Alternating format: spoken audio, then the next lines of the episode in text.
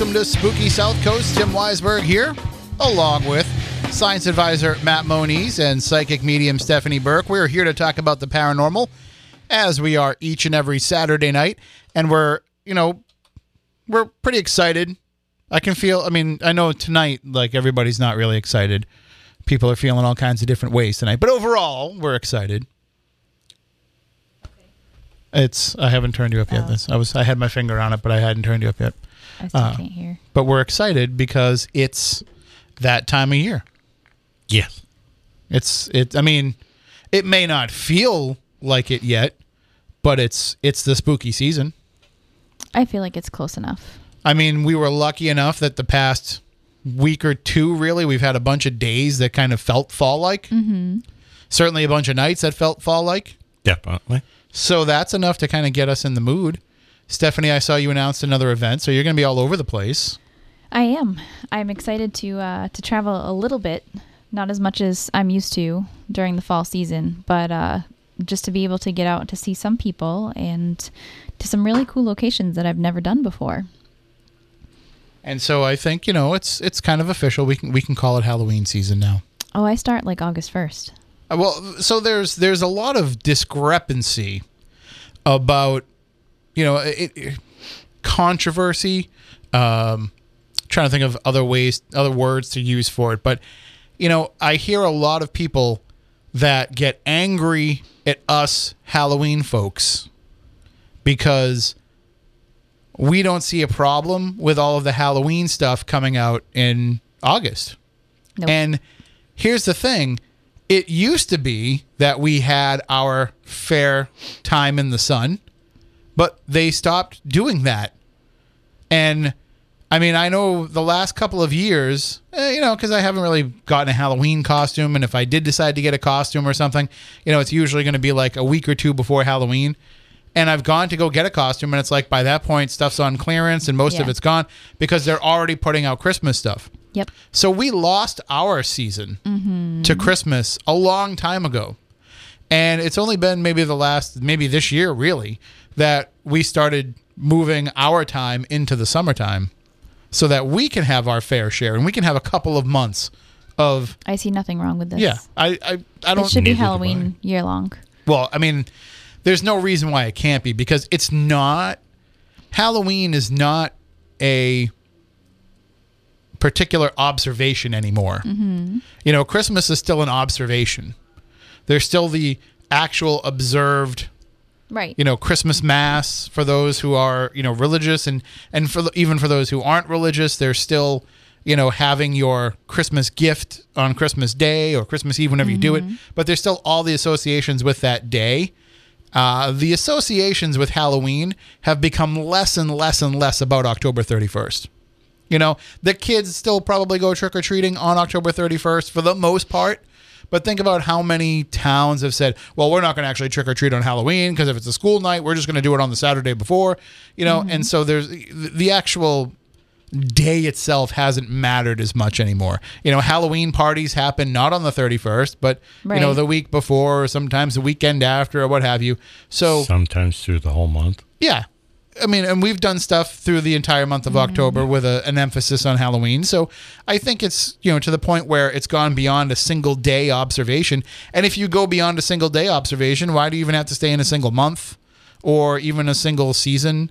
You know, you can kind of stretch that out and, and have it be whenever. I vote for more Halloween all the time. I am happy though that growing up as a kid, it was the 13 days of Halloween on Freeform, and now it's the 31 days of Halloween. So that at least extended itself. It- Uh, but don't they just run the same stuff over and over again? No, not always. Like sometimes it was, but you know, some repeats, some Well, not I, I don't. repeats. I don't mean the same stuff like, you know, from day to day to day, but certainly the same stuff year to year. Uh, from year to year, with a few uh, exceptions. So, like, they will add new stuff if new stuff does come about. But I do have to say that uh, this year they did end up adding the Halloween towns, which were Disney exclusive for a while. Doesn't Disney own that channel? I know, but it was like Disney Channel exclusive only for a while. So, I think it's just to. I think it's just to give you a taste of it, so that you like it, and then you'll order Disney Plus. I don't know. Well, only some of them are on Disney Plus, but I understand what you're saying. Well, that's inexcusable. If you have your own network now, just put it on there. I know, but some things are not on there. Moni, scariest Disney movie you ever saw? Black hole. Th- that's probably a good number two, but I would say for me, Watcher in the Woods I, I don't think I saw that one. with like an old decrepit Bette Davis and uh, and and Nerak, you know, writing Nerak on the wall. Karen. Oh, oh I, spoiler alert! Nerak is Karen backward. if you saw the movie, you would get it. But How um, how about Bambi? That was pretty terrifying. that just has that just has a, a It was sad. It yeah. was it- awful, and like that's how the movie started. So how do you even get into the rest of it? Yeah, I mean, I don't know Lion if I would King was call the that. same way. I don't know if I'd call those scary though. Well, when you're like five and watching them, But I mean, you know, it wasn't Halloween until you saw like the dancing skeletons that Right, right, that right. cartoon and uh, yeah. So or how about like those really cool Happy Meals that used to be at McDonald's that are no longer available? the plastic bucket yes, with the those The so, ghosts so people people don't realize that, but weren't those supposed to be like McNugget characters as those I don't know. as those creatures? No, no, the McNuggets, the McNugget toys looked different. right. So, but yeah, no, those those buckets. So, all They're right. amazing. let, let, let, let's let's get a little trick or treat inside stories here. When you went trick or treating, Yes. what did you use to collect your candy? Not a pillowcase. Why you gotta ruin my story? did you use those plastic McDonald's buckets? I don't know if I ever used a plastic McDonald's bucket, but I remember the really old bags that were like plastic that were decorated on the outside that like clipped at the top. They had like the hard plastic um, top to them. So I definitely used that, but my mother definitely kept dumping my candy into like a shopping bag so I could just keep going with an empty bag. so the because you couldn't use the plastic buckets No. because they glue in the dark. Right. Glowed, glue, Glue. glowed. Go. I don't know. You're the they glowed in the dark and they they were terrible like you just looked like a super dork carrying one of those mcdonald's glow in the dark buckets Really? Yeah. I mean if you're five it's okay I was little. but I if really you're little. if you're you know an older kid. Like super cool like you is what you're saying. well i was i nine I, i'm sorry to say a lot of my halloween costumes were not super cool. But you just would look stupid carrying that glow in the dark bucket. And you would feel so embarrassed. And also like all your friends would be like oh you can't get a real halloween bucket? You got to get one from mcdonald's but then again when your other option was just probably what moniz had to use did you have to use the stupid plastic pumpkin the, the plastic when I was a little kid. Yeah. Yeah. i mean the mcdonald's feel like that's ones a were classic though. they were definitely cooler than those. But what what did you use for can? Like, what was your like go to thing for collecting candy? Well, when I could get rid of the little plastic bucket, I went with, yeah, the old pillowcase. Pillowcases were the way to go. And what you did is you oh. had, if your parents were still trick or treating with you, which, as we all know, you didn't want to have happen after like the age of seven. But if it had to happen, you made the parents stand back with the larger pillowcase. And then what you would do is you would dump your pillowcase into their pillowcase so that when you went up to the house, it looked like you had Right. just started and they would always feel bad and give you an extra few pieces of candy. I remember going a few times that with a paper bag that had the the handles through it, um, like uh, it was kind of like a uh, wound paper handle. What? So, yeah, I, I It they they were colored and Yeah, stuff, and Halloween colored then, type of but thing. yeah, then they started getting into the glow in the dark stuff. Like when I was a kid, like all of a sudden we're worried about safety. You know, we got to start start. That that was the worst. Is when you went out and you're like all black, like vampire costume or whatever it was, and then somebody was like, "Oh, you have to stick this reflective sticker on your costume." Like you just ruined the entire aesthetic. No, no, no. You know what ruined costumes? Was those years that it was freezing cold and you had to put your winter jacket over them or wear a turtleneck underneath. or it rained.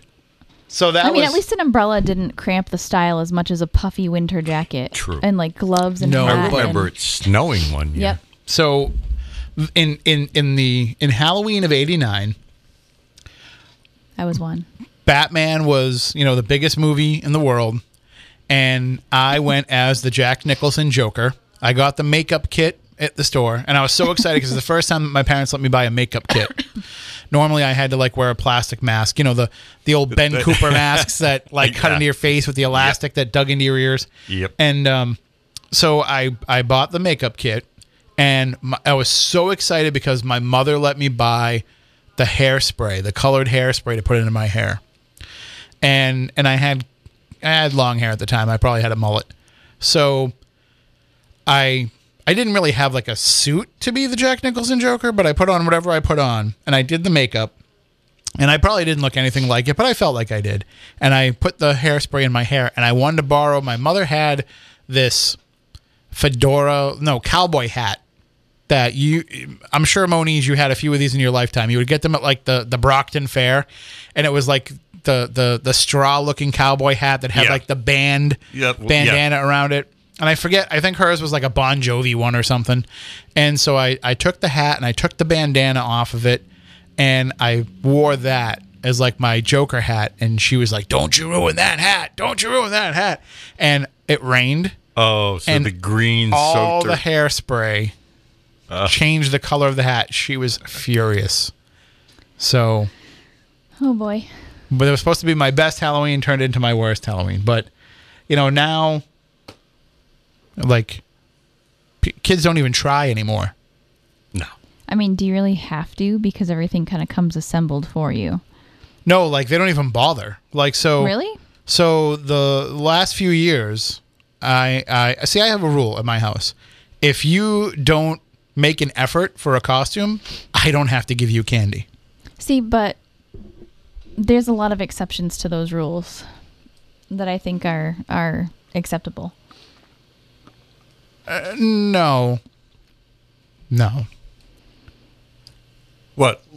Like some Yeah. s- five or six year old mom or dad just slaps this little thing and like, then marches little- them so around. It's little not the little kid's kids. fault I, that- little kids. I don't. I don't apply it to. I was gonna say, like, if you're like a grown teenager ta- yeah, out I'm with talking- your okay. friends, it's I should different. specify. I'm talking yeah, about I'm thinking like, what if they have special needs and they don't like putting on a costume? No, but like you can Like- you can tell when Right. somebody's in that situation. Yes and you no. know, like you can no, but they they still they're still trying. They're still Yeah. trying to be involved in Mm-hmm. it. You know, uh, it's it's it's not just them walking up to your door and being like, Give me candy. trick or treat." Mm-hmm. You know, like you can tell when they're still right, involved and excited and part of the moment. And I should have specified. I'm talking about teenagers. right. Well, I Uh, wanted you to specify so that way nobody else at home took it that way. I really don't have a problem with a group of teenagers going trick or treating Mm-hmm. if they're trying. So don't show up at my house in a pair of pajamas and a sweatshirt, and I'm like, "What are you supposed to be?" And you're like, "I'm a baby." No. Does that still happen? Yes, every year. And weird. and I have to say to the same girl, I was like, you know that that wasn't really a costume last year. It's still not a costume this year. Mm-hmm. And you know, I, and I don't. I mean, what, what are they going to do? They're going to you know toilet paper my house, egg my house, whatever. I'll hose it off. I don't care. Like I believe in Halloween that much that I will stand up for what I believe in to a bunch of punk kids. And I will say to them, listen, punk ass kids, like you come to my door looking for candy. You give me the momentary nostalgic thrill of seeing you in a costume. Mm-hmm. You know, like dress is something that I wish I had thought of when I was your age. I don't know. I think, I mean, obviously my brother's younger than I am, so I trick or treated with him for a while. And I think at one point in time, like we were older and we tried to go trick or treating. I don't think I dressed up. I think I was one of those. You I would didn't- have gotten candy from me. I might have put on like a, I don't know a headband or I don't know, but then there was the the one year where I took my friends' kids. if you came to my house with just a headband as a costume, Mm-hmm. I would take candy out of your bag. Why? It's like a decorative headband, like a cat headband or something. And fight me. That's- Go ahead and try to take my That's candy. that's almost mocking. no, it's not. That's almost mocking. That means I don't want to look dumb with a full costume on and get made fun of. Oh, if you're too good for a costume, you're too good for candy. I did dress up like a ladybug one year and brought my friends' kids and um that was the year I realized that everybody thought they were mine and I was like I am way too young to have had these kids so maybe I should stop going. I mean, I, I so in all seriousness, when people put forth the effort, mm-hmm. like it just makes it that much better.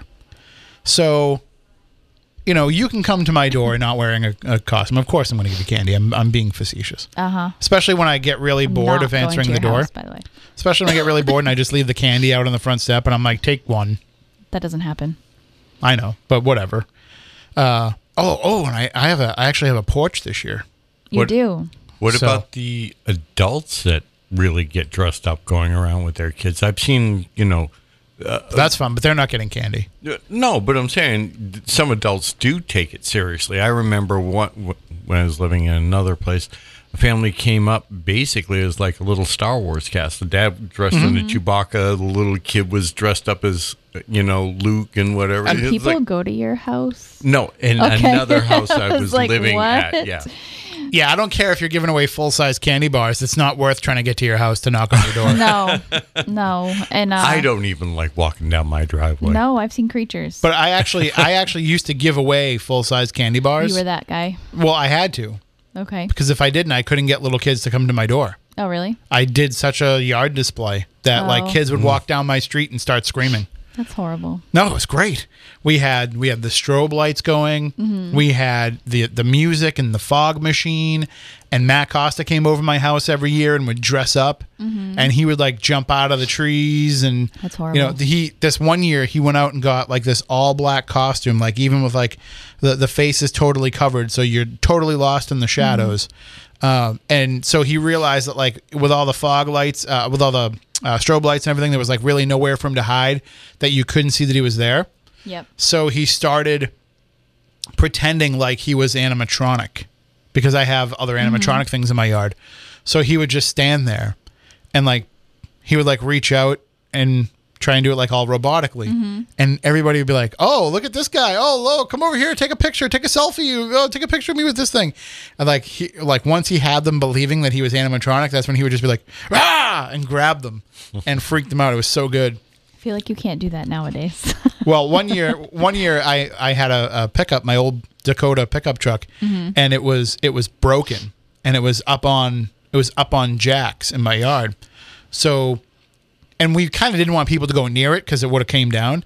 So one of the things that we decided to do is we we put a body under it, mm-hmm. and then we knocked one of the jacks down so it looked like the truck came down on top of somebody, and then we mm-hmm. put like police tape around it. And it kept people from, from going around it.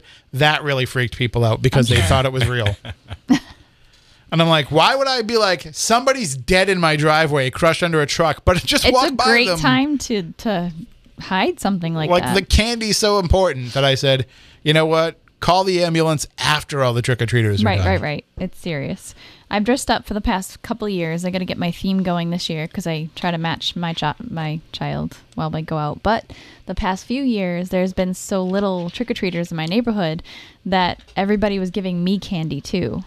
So we had double the candy of More than what you start with. right and like my daughter didn't know what to do with it because she was so little. She just likes hitting the the doorbell and saying trick or treat. So i had all this candy. I was like here does anybody want some? Like what do i do with this? So um, my son does not like candy. Never has. Uh, so he would go trick or treating, and he would come back with the full bag of candy, and we would go out, and we always overbought because we didn't want to run out. And so he would come back with all this candy, and then we would have all kinds of leftover candy. So we would just be taking like the candy that he went and collected and giving it back to the neighborhood kids. You know, like Yeah. here, this is from your parents. You know, like, uh, and it was it was nice because you know people could come and get like a ton of candy, so they always would would come. But the downside of it is, is like you then realize that the you know the maybe the one year he doesn't go out and go trick or treating now you've just got what your supply is. And you are you have the reputation now of being the over generous house. So now when you're like you can take three. Yeah. They're like what? I always used to be able to take like a whole handful. Right. Like sorry i have to we're space it out. well and the other thing too is i had to work so many years on halloween Mm-hmm. that i stopped doing the yard. Right. And then when I stopped doing the yard, you know, people, and then I, I got really angry one year because it, it was so windy that I couldn't keep, because I don't set my yard up. You know, I'm not like Aaron. Aaron sets his stuff up like a month before and runs it Oh, every yeah. night. I'm not like that. I, I wanted to just do it Halloween so that it's a surprise. Mm-hmm. And then you also don't have to worry about it every day. and like aaron with his storms Right. so I I basically would just set it up around like four or five o'clock. Around six o'clock, kids would start trick or treating, and they'd be s- scared and surprised.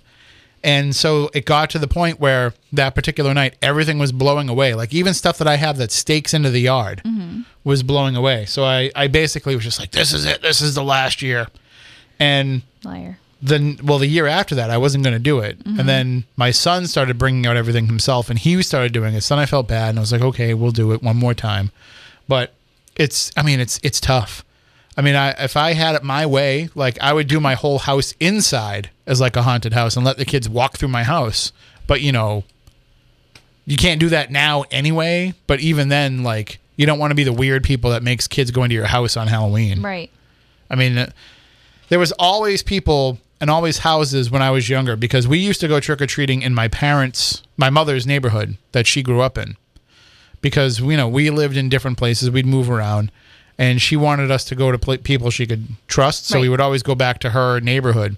But there was always like the one house that you didn't knock on their door. Yep. You know, my parents would be like, "Don't knock on their door. We don't. We don't want whatever they're giving you." And then uh, there was the one, the one house that always gave you a dollar's worth of pennies in a plastic sandwich bag. I don't think I ever got pennies. That's a hundred ass pennies. Yeah. That's a heavy bag of pennies to drop into I your candy did that. bag. I used to hate the popcorn balls. Or um what else did I get? Like boxes of raisins. Apples. And I don't I don't know if I forgot an apple. Maybe I did. I mean, I didn't like the people that gave pencils, Yep. but Jen used to give the goodie bag with a pencil in it. So you would get a pencil, but you'd also get candy too. Yeah. So like that was fair enough, I thought. The other the other weird thing that somebody gave away one year when I was when I lived on the Cape, I lived in Sandwich, Yep. and the person gave away um like workbooks. Like you could get it like the Christmas tree shop, like those little flip Yeah. like workbooks. They gave away like you got a piece of candy or whatever, but then you also had to take a workbook. And I'm like, I didn't want homework Yeah. from Halloween. But then, you know, I mean, some of them were fun. I, I got one that was a Mad Libs, so that was kind of cool. I'm trying to think of what else I used to get that was just strange. I don't know if I think Maddie got some weird stuff too, but I don't know. My my grandfather had a trick Yeah. when when we would come back to their house when we would trick or treat at their house. He had this trick where he would tell us that he had some sort of special magical ability mm-hmm. that he could tell which candy was poison and which ones weren't. And so you had to dump out your whole bag of candy in front of him, and he would root through them all and be like, "That's poison. That's poison. That's poison. This one you can have. This one's poison." And uh, and I think it took me like three or four years before I figured out he was just pulling out all the ones that he liked, and then sticking me with the stuff that he didn't like, which was fine because he liked old man candy. Yep. Like, I'm sure Reese's is not poison. but he never took those ones. Yeah. You know, he he he took the ones that I didn't want anyway, like like cinnamon fireballs. Screw that. Oh yeah, I remember those. Worst worst candy to get on Halloween. What do you think? Almond Joy. Really? Mm-hmm. Eat like even the little fun three, size ones. Yeah, Three Musketeers. No. Three Musketeers were one of my favorites. What? Yeah. No. Three Musketeers are fantastic. No. Nope. Those were my absolute like. Nope. Take it back. What, what was what was your least favorite Moniz to get? Yeah, a lot of the time it was just the the wrapped hard uh sugared, you know, odd flavored type of thing. Back in my day they just that's what they would it would be the stuff you'd find What you're wrapped up saying in your old you're gram- old. Candy for him was Yeah. like rock candy, and that was it. No, rock candy was amazing. no, it's just sugar. It's amazing. Just squir- just a thing of sugar. You know, like the Werther's originals type of things. Yeah, I love Werther's originals or like the, 'cause I am the ones that had the uh the the painted like strawberry wrapper on it that looked Yeah. like a strawberry. Yeah. Those were, some of those were actually really good. Some No, were they're really good gross. now. They're was good like now. no, different back in the day, that yeah, that those are the ones that I'm talking about. Yeah, regular So- chocolate type of things were better. Bit-O-Honey. Nope. Nope. That. Yeah. Mary Jane's. No, No. Nope. Zagnuts. Uh, Zagnuts were fun because you could do the Beetlejuice. Yeah, Hey, hey, hey! I got something for you. You're Like so weird. That's that's the scene in Beetlejuice. like- yeah, it is. I want that candy just to do that. That's Like, the you only can thing I would do with it. anyways. I don't know if I ever ate it, but uh, but yeah, the bit of honeys, the Mary Janes, he always took those. Matt Costa, if I asked him right now, what's the worst candy you ever gotten on Halloween, I already know what he would say. type of things. Well, I already know he would say fortune gum. I don't think I. Fortune gum was absolutely disgusting. I feel like I had it. First of all, it's, it's wildly offensive now. Let me. Uh, It was super racist. let me Google it. Once you see it, you'll be like, "Oh, I had that. It's disgusting." Um, and then, you know, I was not a fan of fireballs. I Oh, don't yeah. really like cinnamon. Fortune bubble. Yeah, fortune bubble, not good. Uh, it's like the second. No, it's the worst gum. You know what the second worst gum is? Ones you used to find in the playing cards. No, I actually didn't mind those. Um, if the if the pack of cards was old enough and it was like all dust and and crumbled, like Alright, that wasn't so- good. But I want to know why I googled fortune gum, and actually the first thing that pops up is this instead. cat butt gum, because because fortune gum probably tastes like cat butt. like why? Oh, So Why? so fortune gum far and away, fortune bubble far and away, the worst gum. Second worst gum though, fruit stripe. yeah, With a zebra, Yeah. that last I last kind of liked it, but it, For It 10 lasted- seconds. yeah, for ten For seconds. 10 seconds. It's the best gum in the Or world like for 10 uh, seconds. chiclets. Chiclets Was aren't it terrible. chiclets or like what were the teeny tiny pieces that were colored? Were those those weren't chiclets? Were Yeah, those they? are chiclets. They were? no, are you talking? Looks like little pebbles. Yeah, but they were perfect squares and they were all bright like neon colors. Yeah, that's chiclets. Is it? Then they had they had uh, mint chiclets that were all white. Okay. Well, chiclets were Oh, yeah, yeah. larger. I think the one she's talking about the the little ones, yeah, the teeny ones. Oh, I don't remember those. and they were hard as rocks until you got them They all were so chewed. good though. and then uh, the, my, my mom used to chew a gum in the '80s called Chewels. That, That when sounds horrible. when you bit, it was like a it was like it was like a uh, you know those like round lollipops that like it, lo- it's almost like circular. It almost looks like Jupiter. It's got, it's like a circle and then it has like a, an outer ring around it. You mean Yeah. Saturn? Saturn. Um, so it's almost like Oh, it's almost like I know what dum dums is uh, sometimes the the shape that they're referred to. The- no, but a- uh, I'm not thinking of I'm not. It's that shape, but I'm thinking of the ones that were like a powdery Yeah, kind of thing. about. Like you can chew into them. So the the Chewels gum was like kind of like that, only square. Okay. And it had like that powdery exterior, and then when you bit into it, it had like like some weird jelly in it that Yes. squirted into your mouth. Disgusting. yes, I remember that stuff. No. So gross. But bazooka now, bazooka on the other hand, that was that was my jam. And double bubble. I loved Hubba bubba. double bubble was good, yeah. Double Bubble was no, but um the bazooka yes. But remember like the little cartoons that came Mm-hmm. in the bazooka? Bazooka Joe. All right, well we have. So half hour spooky snack coast here. oh, we'll, we'll go That's on the with only this. way to go. We'll continue on with this discussion and we'll take calls. You can call in later on and tell us your favorite and least favorite Halloween candies as well. But we have a guest that we're going to bring on uh, with us right now here because uh, we talked a little bit about it last week and we, we didn't really get too, too deep into it. But I want to kind of uh, find out all the particulars uh, here because, as we mentioned last week, Maplecroft is for sale. The home that Lizzie Borden lived in after the trial and after she was acquitted of the murders of her father and stepmother. So, we want to bring in the realtor who is working with Maplecroft LLC to help get that sold. So, let's welcome Suzanne St. John to the Hey, program. everybody. How are you? How's it going? How are you? Good. Tim, wonderful article that you Thank wrote. you. Thank you. Very, very nice job. Perfect. Now, the the first question that I have is because it would totally ruin the whole conversation. It hasn't sold in the time since uh, since we we spoke started speaking, right? It has not yet. Okay. No, no. We've got several interested parties, and I've got actually a showing tomorrow morning at ten thirty. So yeah, I mean, uh, there's definitely some activity going on. So now with this property, you know we've we've followed it. We've we've kind of uh, been involved in the journey from the time that Mr. Doobie owned it, and people were trying to get in there and trying to get um, not not just access, but but try to get it to be the beacon of history that it could be. That it, it wasn't for so long, and you know, the question is now. I- don't want to get you know we can get into the business side of it, uh, you know, and, and what it was that that uh, that Donald was trying to do there. We can get into that in a moment, but just in terms of a restoration of the property, how far along is the property now in kind of a, a full restoration happening? Have you seen the pictures? You I saw. I think you posted some of the pictures. I yeah. have, yes. I mean, it, it's there isn't really that much more that needs to be done. I mean, some um, maybe some upgrades as far as electricity, a little bit more, you know, so that they could get maybe central air or something in there. Mm-hmm. I, I don't actually know if they would be able to do that though. Um, just because of the historic integrity of it.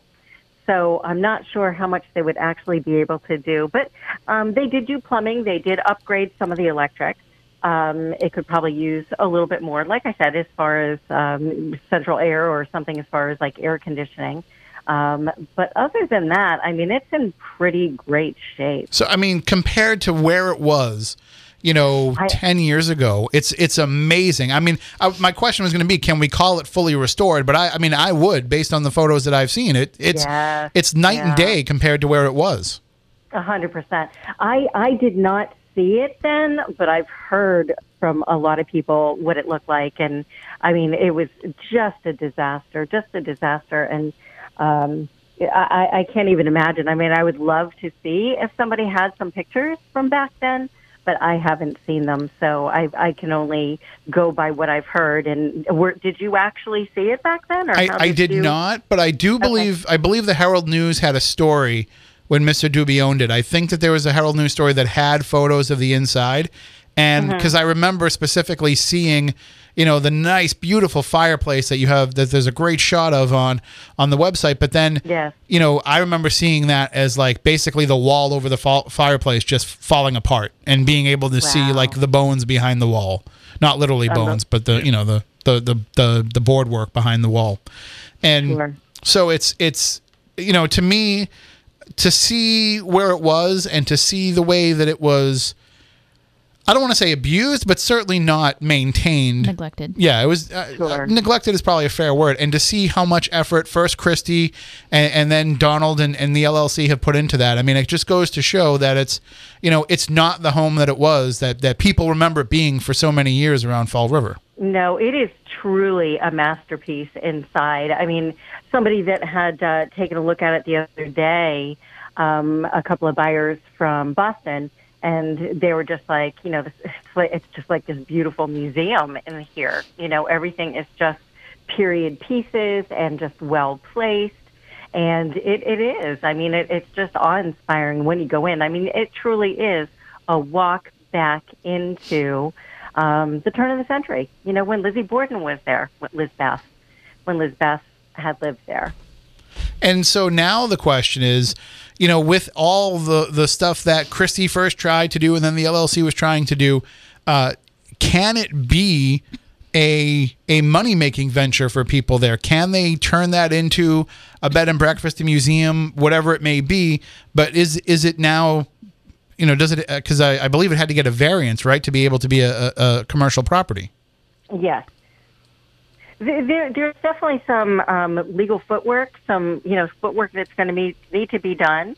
You know, because since it was never used like that, which is kind of unbelievable that it never was, um, it definitely is going to have to have someone that is going to um, work with the uh, local governments and maybe state governments to get it. You know, with different um, zoning and codes uh, that need to be changed uh, to make it what they want to be. Um, you know, we're hearing from one of the attorneys that it could be a bed and breakfast because if it's under five bedrooms, you know, five bedrooms or fewer, and it is owned by um, the proprietor, only one, not a LLC. But if you know uh, you bought it, you know Tim Weisberg bought it, uh, buys it, and opens it up, it possibly could be because it's you, if you're just using five bedrooms or fewer, and you are the sole proprietor and you live there. And uh, one question that I had is, as you know, looking in the photos, the the the carriage house, I guess, is what it would have been, but now it looks like it's a two car garage. Is that has that been made into a place where somebody could stay? It is not yet, but I've heard, you know, people, that's an idea that people want to do with it or make it into, you know, a small, maybe gift shop. Um, it could, or somebody had, you know, said that it, uh, uh, like what you just said, you know, have it, could it be a, um, a place to stay? You know, if somebody's too afraid to stay in the house, they can stay in the carriage house, which would be absolutely beautiful. Um, I don't know if you've ever peeked inside or actually have been to Maplecroft yourself, but um, it, there, it, there's definitely something you could do with it. Now, when Lizzie Borden, when Liz Beth owned it, um, and I call her Liz Beth because that's what she wanted to be known as. You know, she was Liz Beth of Maplecroft. She didn't want to be Lizzie Borden anymore. She she wanted to distance herself from that uh, when she moved into Maplecroft. And um, she was one of the very first people in Fall River to be able to own a gas powered car, to be able to afford a gas powered car. And she would drive this gas powered car, which also at the time had a gas pump in the carriage house. Oh, wow. She would drive into the carriage house. She would park on this big wheel, and a uh, one of the housekeepers or footmen would turn another wheel and spin her car around, so she never had to back out onto Front Street. She could just drive right out. And with ha- with having that there, was- you know, if somebody did want to run that as a as a bed and breakfast, they could put the business office in there, the gift shop. They could stay in there while people were staying in the house. You know, it gives you a lot of flexibility in terms of how you're going to run the property. Absolutely. Now, uh, what about what about um, just in general now? Uh, without it being zoned as a bed and breakfast right now, what do you know what the fire capacity is to have in, inside the house? Uh, actually, no, I don't. That's a good question. I'm Be- going to write that down. Because I mean, I know, I know, weren't wasn't the the LLC weren't they kind of utilizing like a um, um, an Airbnb type format for people to be able to stay there? For VRBO, Yeah. Okay, so I mean, And- somebody could do the same. Oh, yeah. I, I mean, it's it's it's a by owner, so why not? Yeah, I mean, and it's it's one way to kind. of, I mean, I know things are kind of And we weird right now with COVID rules, breakfast, but you know, so what it wasn't categorized as a bed and breakfast. Mm-hmm. You know, um, it, they basically stayed there. Um, it was six fifty a night, um, two night minimum, and we had several groups stay, not big groups, um, but uh, yeah, it, yeah, several families um, utilizing probably three bedrooms, you know, at a time. It doesn't matter how many they used. You know, they're paying the six fifty a night, so. Right. Yeah. You, you you can do what you're going to do if if you're coming in there to stay in there, if you're coming in there to you know film a little historical film or whatever it is you're doing, or maybe a paranormal investigation. You know, it's all kind of covered under we didn't allow that. Really? Uh, we kind of had, yeah, no, we didn't. We had that in the um, verbiage on the VRBO that there was to be no filming or paranormal groups um, because a lot of them were um, are uh, for profit, and so they just um, and, and I think okay, I that can see that. people at Lizzie's wanted to kind of maintain some, just make sure that people weren't running around and being disrespectful, more or less. Sure, and they're a lot less likely to bump into something if they're not running around in the dark for four or five hours.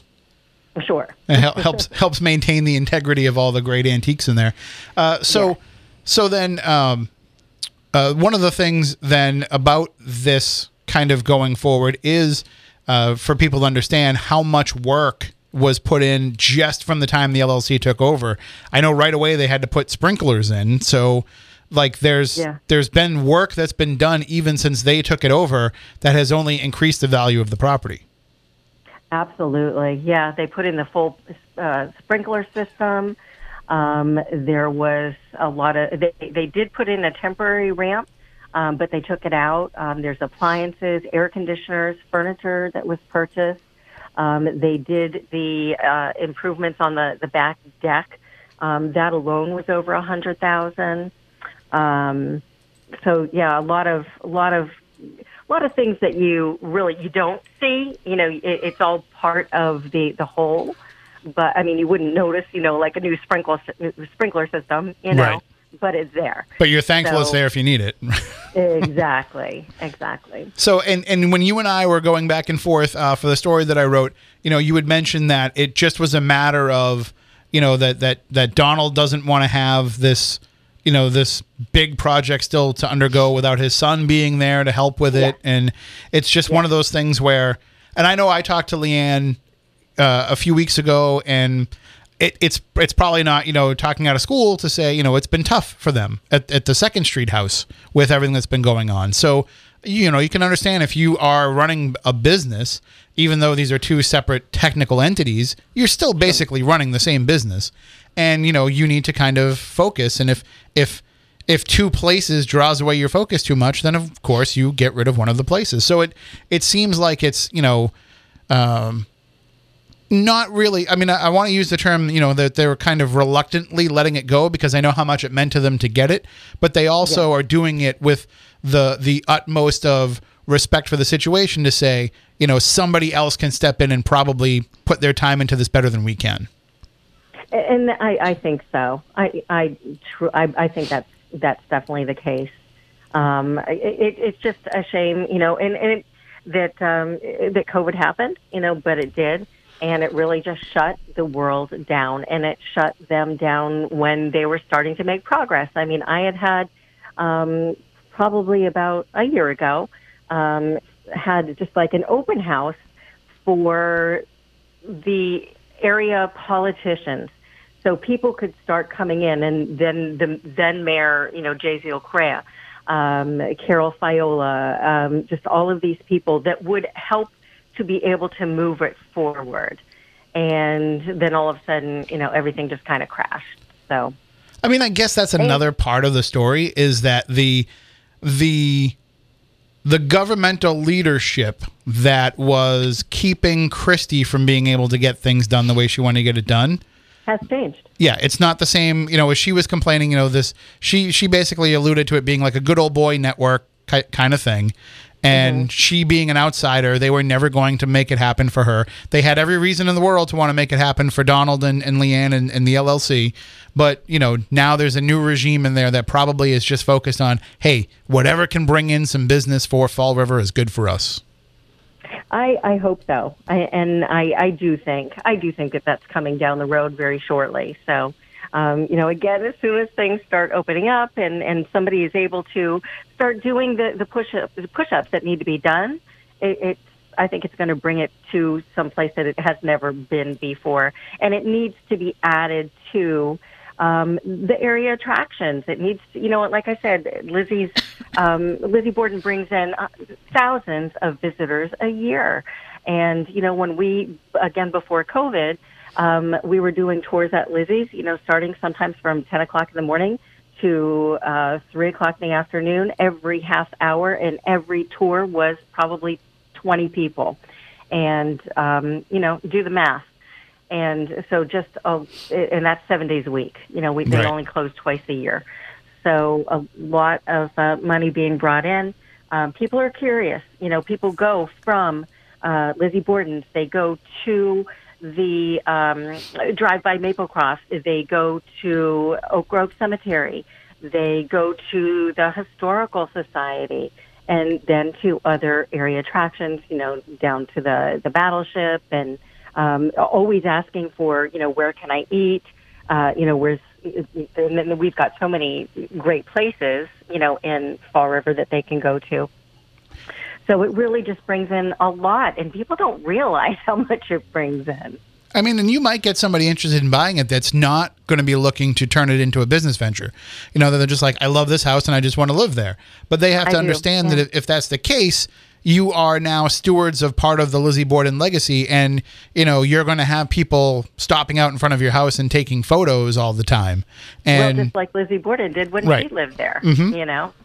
So, and you're going to have people that are going to be pressuring you to to to let them in anyway. To you know, this this place should be a museum. So, you know, I think a lot of people will kind of keep that in mind anyway when they're shopping. Like they will have that kind of hopefully that mindset of you know, like Adam and Amy told me for the article. You know, it should be a place that's open to the public. But then again, if you're paying the money for it, it's your place to do whatever you want with it.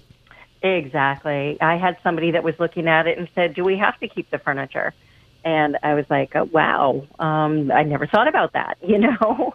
um, no, of, course not. They don't, you know, they can buy it without the furniture, you know, but that tells you right there that it's not going to um, be Lizbeth's house anymore, you know? Now, is any uh, uh, is any of the furniture that's in there has that been able to be tied back to her, or is all is it all just period pieces that have been brought in, or, or replicas? It's all period pieces. It's it's pieces from um, this the uh, uh, late 1800s, early 1900s. but it is and- and it is all original to the era. None of it's replica.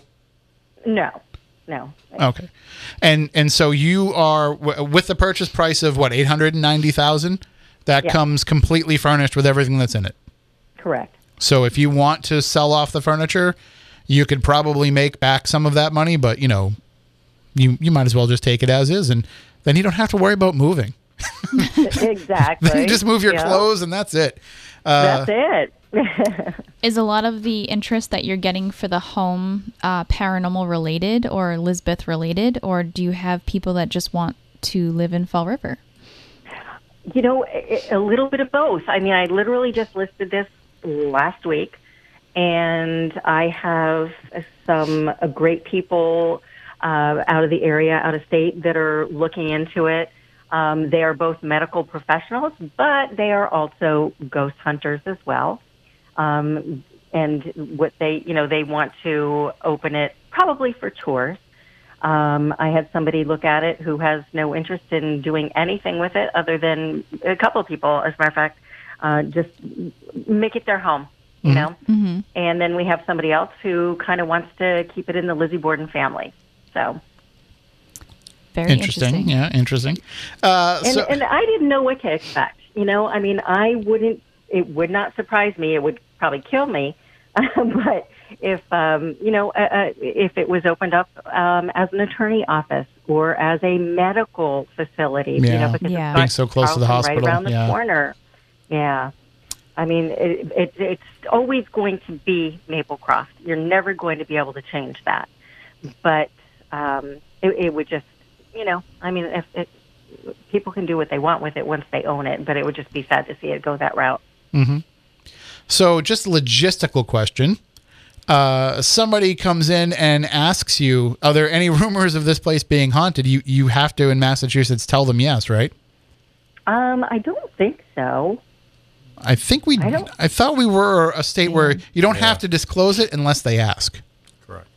You do I, have I'll to disclose have to check murders. that out too.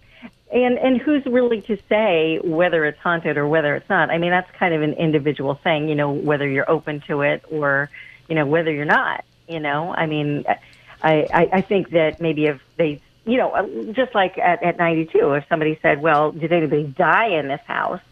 Um, probably somebody died in every house in Fall River, you know, but I mean, they were brutally murdered, you know, so uh, that's kind of a little bit of a different situation. I'll have to look into that, um, Tim, because I actually don't know the answer to that question.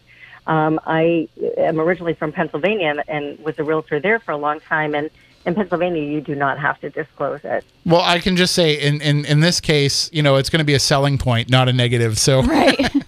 I think you know, and, and we've had that happen with friends of ours that have gone out looking to buy, you know, to buy homes, and then they will ask that question, and the the realtor suddenly like all the color drains out of their face, and Right. like, well, I am required to tell you that yes, there are. I understand if that means that you don't want. Oh no, no, that makes us want to buy it even more. Where do we mm-hmm. sign? You know, because Yeah. you know we, we I know think some that's the most people. popular question that I've ever gotten from my friends is, "Can you please come to my house and tell me if it's haunted, or can you do the walkthrough with me while I'm looking for a house? Can you come with me to buy a house? I'm like, just buy one. Every house is haunted. right.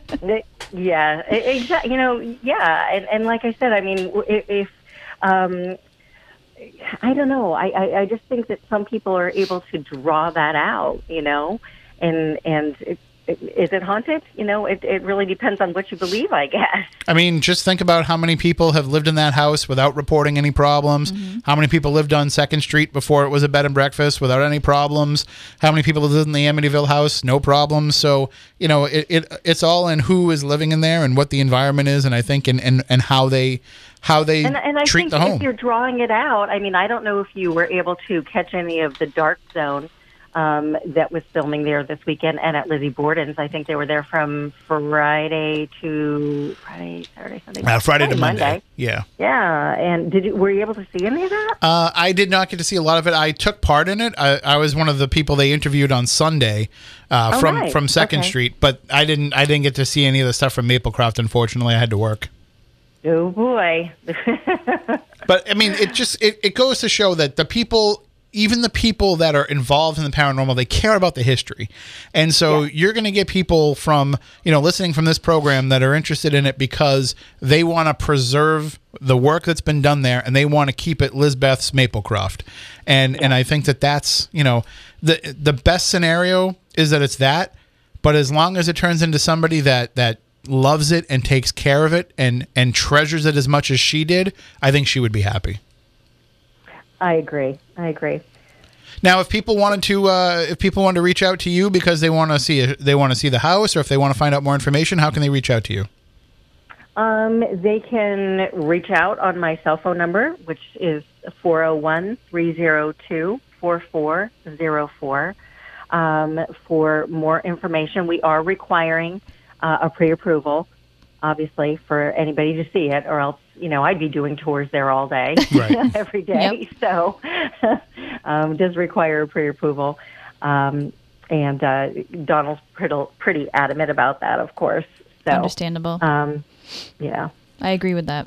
And uh, yeah, Yeah. so so don't Has don't be don't be expecting uh, an open house anytime soon with little Lizzie right, Borden no, cookies. want- no, no. Little I- hatchet I- cookies. so many people have called and asked, and yeah, we're not doing that. We can't. I mean, it, it's hard to say no, of course, you know, because everybody everybody's curious, but Sure. we just can't do that. Right. No, totally understandable. And uh, the important thing is is that people understand that you know when they're buying this, they're not buying, as I said at the beginning, the Maplecroft that they remember for all these years. They're buying this beautifully restored, lovingly restored. Uh, you know, probably the most Lizzie it's looked. Well, the most Lizbeth has looked since Yes. she died in the house. I mean, it is certainly uh, a home that even if you don't care about the history, even if you don't care about the ghosts, or even if you don't care about any of this part of it, you are just going to love being in such a, a beautiful home. So hopefully the right person comes along. Suzanne, it sounds like you're going to be the person to, to make sure that the right person buys it. Absolutely, and and Tim, I think we need to talk. I mean, how about you? Let's get you pre-approved. I'll tell you what, if you If can get me, that easy. if you can get me pre-approved, I will buy it. But we'll see where that goes. Uh, let me just Awesome. tell let me just say that since uh, since we first started talking, I've bought a Mega Millions ticket every Friday. So Woohoo! That's awesome. All right. Well, thank you, Suzanne, and uh, keep us up to date. Let us know uh, if it does sell, and and if uh, if there's any more news that we can put out about it.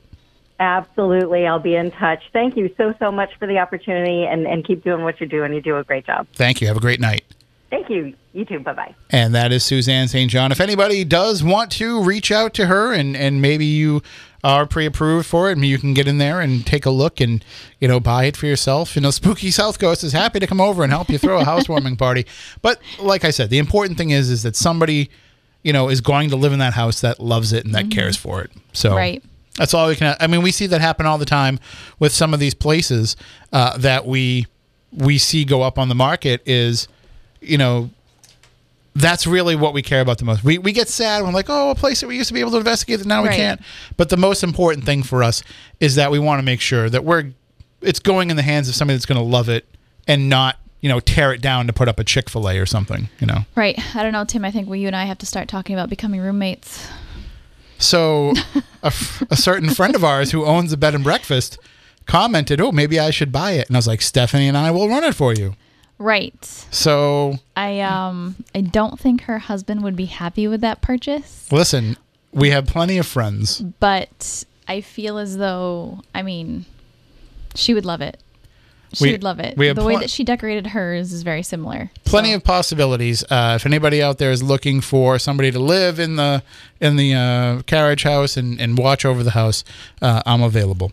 All right, let's uh, let's take a break. We'll be back with more spooky South Coast.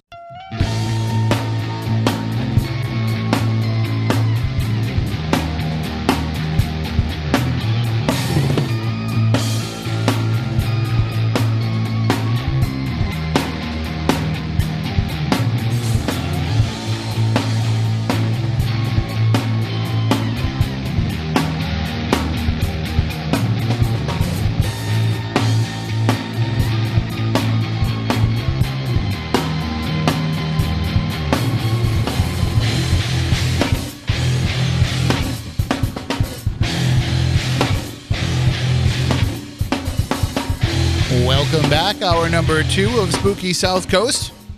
Tim Weisberg here. Science advisor Matt Moniz still around. Stephanie Burke, well, she went home. She's not feeling too well, and I hope that she feels better and hope that she'll uh, be nice and rested up for next week's program. So we told her to just go home. Don't spread it around. Hey, look, I made it onto this episode too. All right, we have Travel Channel on here in the studio, uh, and uh, the latest edition of Hotel Paranormal is on the screen right now. We have this nice new big television, uh, big what like fifty-five inch TV hanging on the wall here, and uh, so I put on the Travel Channel and was keeping an eye on Hotel Paranormal because you know I want to see if I made it into every episode. So far, I have made it into every episode which you know knock on wood i know that i'm in the season finale and that's next week. So i think i've made it through the entire season. What? That's oh i i thought that was four again. I keep confusing the numbers. N- not a problem. I, are you going to still have the same red shirt? Or? So i was thinking about you know trying to get a mar get a endorsement deal for the for the maroon shirt i have to figure i have to go back and open up my winter clothes drawer and see who makes it and reach out i think it's st john's bay okay, Like, hey, St. John's Bay, send me all the maroon Henleys that you have, and I will wear them if there's a season two, which I'll tell you about in a second. But I don't know, did you notice my shirt? yes, tonight? I've been staring at that the whole time. Pretty awesome been shirt, huh? I like that. The uh, I put a picture up on Twitter too, and, and people were complimenting the shirt. It is a Parabox Monthly shirt, so you can get that by signing up at paraboxmonthly.com. Uh, but they they've sent some really really cool shirts over, and I'm so upset that there isn't a bunch of stuff going on this year because I have like 14 cool new paranormal shirts to wear to things, and there's no things going on. So I'm just gonna wear them on all my Zoom library presentations. There you go. So if you if you uh, if you go to one of my Zoom library presentations right now, I have ones coming up with the Lakeville Public Library and the Middleborough Public Library, and I'm booking some other ones as well. And you see me in a T-shirt. Don't think that I didn't bother to dress up for the occasion. It's certainly designed to be a you know I'm re- wearing a paranormal shirt for a reason. But definitely good quality stuff. Oh, And, they're um, so great. Have you been focusing uh, any attention on what's been going on in the Chicago area with the quote unquote Mothman type of things going on out there? And No, uh, I've seen I've seen a few people are kind of following along with what's happening, but I haven't I haven't kept up to date since we talked about it on the program what last year I think or Yeah. the year before. And there you are again. Um, yeah, the, there's been more sightings, and r- supposedly, uh, um, I've got a friend that's out in the Chicago area that's trying to look into this for me. Supposedly, there were little people from somewhere else out just outside of the uh, O'Hare Airport again. Uh, We're talking alien beings. yeah, actually physically seen on the ground on on the property outside the gates or outside the fence. Well, I wouldn't be surprised that you have, you know, one type of phenomena and then another type of phenomena happening at the same time. So, Well, where the uh, Mothman or whatever this thing is being sighted uh, is not that far from the airport, and think relatively. and think about this too, like, you know, the Indrid Cold connection to the uh, Point Pleasant Mothman. You know, that's you're probably looking at something UFO related tied into right. this Mothman creature. I don't know if you've had a chance to see Hellier yet, but well, I, I saw the first one. So- I haven't seen season two. in season two they really dive more into the Indrid Cold connection. Okay. So it's it's pretty cool, like what the stuff that they unearth in that too. And I think now, you know, if I had worn this shirt pre Hellier, I don't think a lot of people would have would have known what I'm talking about. But now I wear it out, and people are like, "Oh yeah, Indrid Cold!" Like they know what it's all about now. Yeah. So, and I just, yeah, I mean, you know that I've always been fascinated with the Indrid Cold character. Anyway. Oh, yeah, yeah, yeah. And then, like this shirt is just awesome. I mean, it looks kind of like that old original Joker Yeah. design too, and it's so it's, Yeah. it, it catches a lot of attention every everywhere I go, and uh, really all my Parabox shirts do because they're all kind of um, you know, conversation starters. Like I I did the thing for the Dark Zone TV last week where you know they they had me as part of their Lizzie Borden weekend. And I was wearing my Borden Murders shirt from Parabox, and I've done presentations on the Bridgewater Triangle where I've worn my Bridgewater Triangle shirt. But the thing is, is like so this this shirt actually has a puzzle built into the design, and all of their shirts do. And then they give you a little card to help you figure out exactly what the puzzle is, and then when you get the answer, you go on their website, you enter it, you can win mer- merchandise from them. So I don't I don't spend too much time looking at it and trying to figure out the puzzles, but maybe you know maybe I should probably start doing that.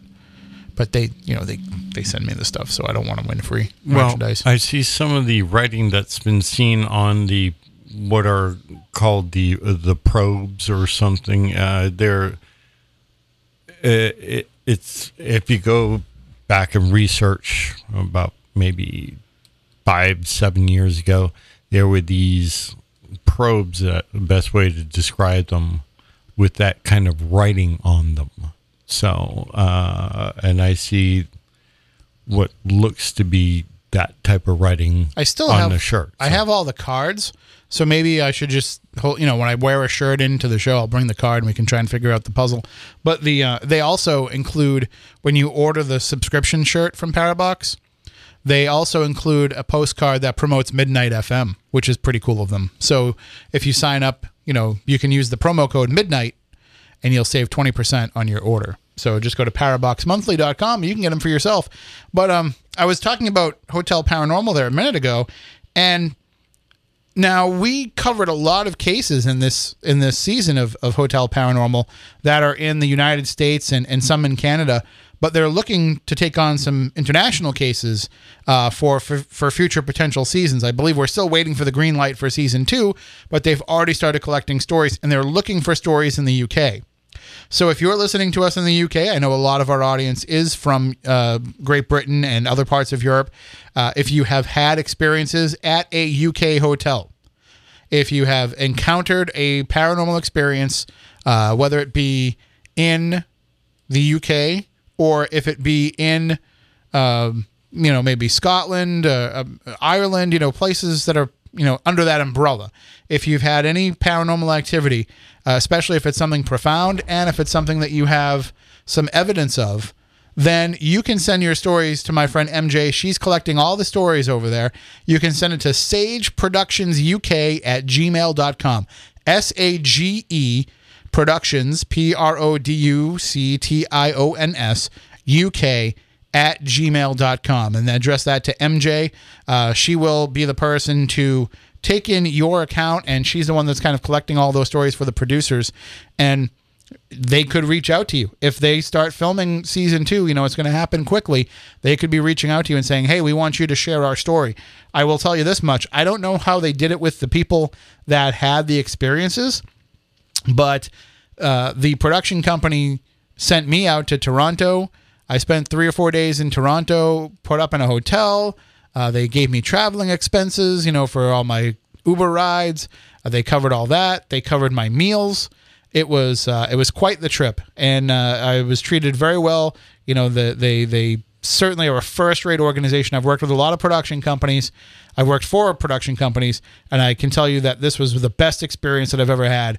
You know, being on screen with any of these shows. So, if you have a story to share, again, all you have to do is email sageproductionsuk at gmail.com with your UK paranormal story. Now, if you've had a story that's been in the US and you want to share that, you can send that to me, Tim at spookysouthcoast.com, and I'll make sure that I get that over to the right people as well. But I know that there are a lot of folks that have had experiences in hotels. They're not looking for stories that happened on paranormal investigations. So if you are part of a group, or if you took part in an event, you know, that's not the kind of story they're looking for. They're looking for the story that happened when you weren't expecting it. They're looking for something that happened that you did not bargain for.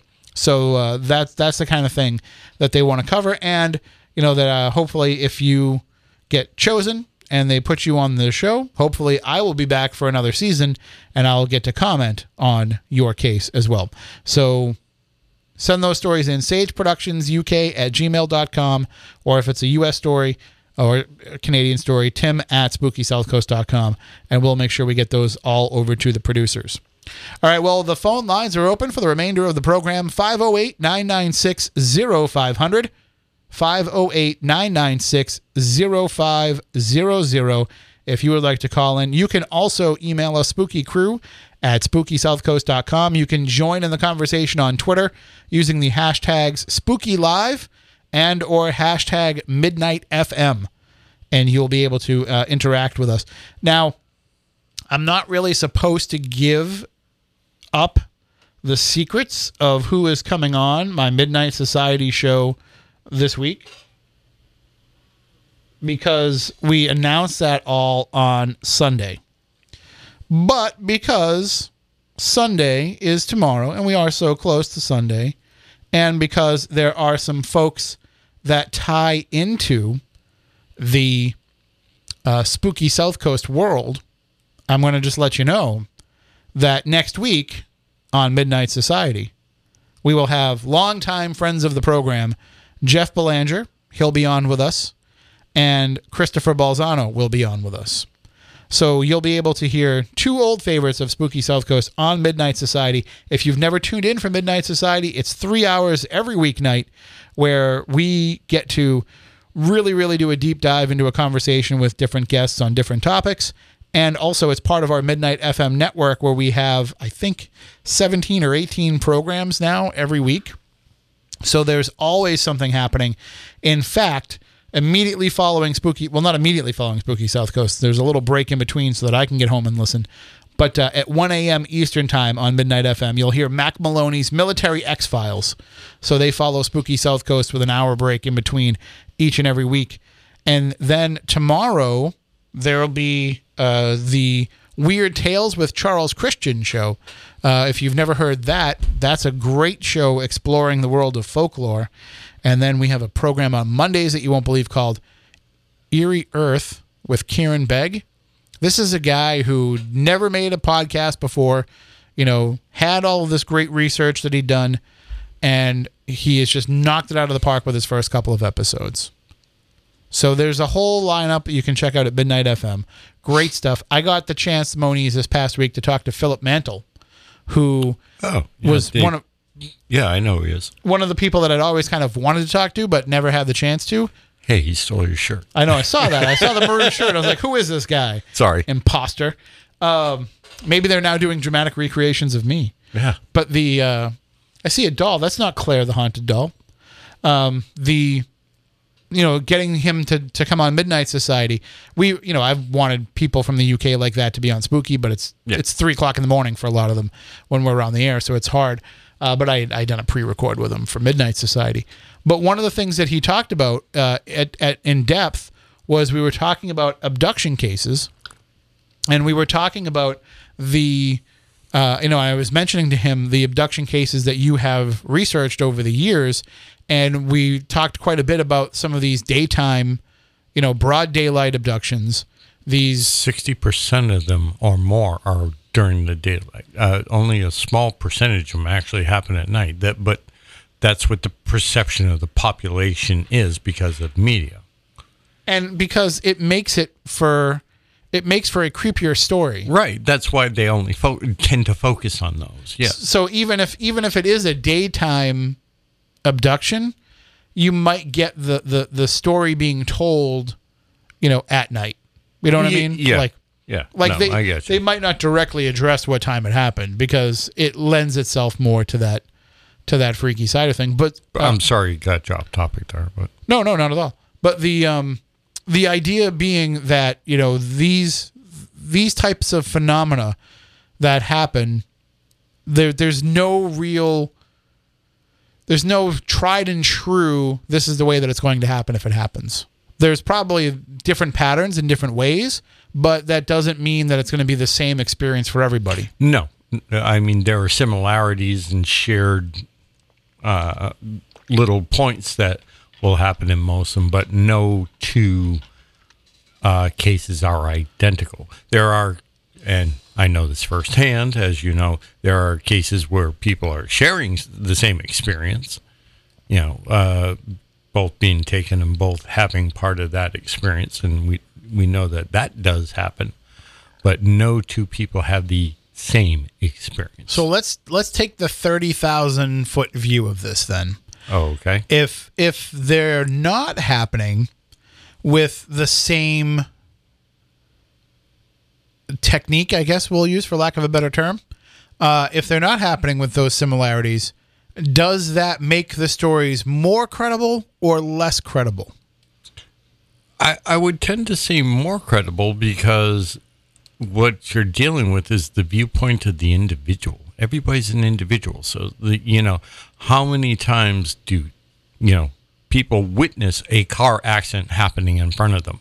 And how many different versions of it do you see on a police report? But how many people that get into a car accident? You know, you- you're talking from the witness perspective, but Yeah. I'm talking, you know, let's just say how many people are involved in a car accident that there's a lot of similarities within the accidents themselves. Well, yeah. I mean, you're number one, you're in a car.